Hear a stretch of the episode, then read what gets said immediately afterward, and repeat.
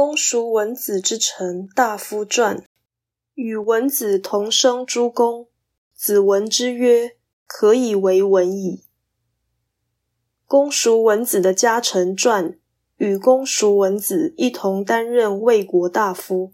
孔子听到此事后说：“公叔文子的确可以称为文子了。”此章所呈现的是孔子称赞公而忘私的推举贤才精神，并且暗示文为开明，非同小可。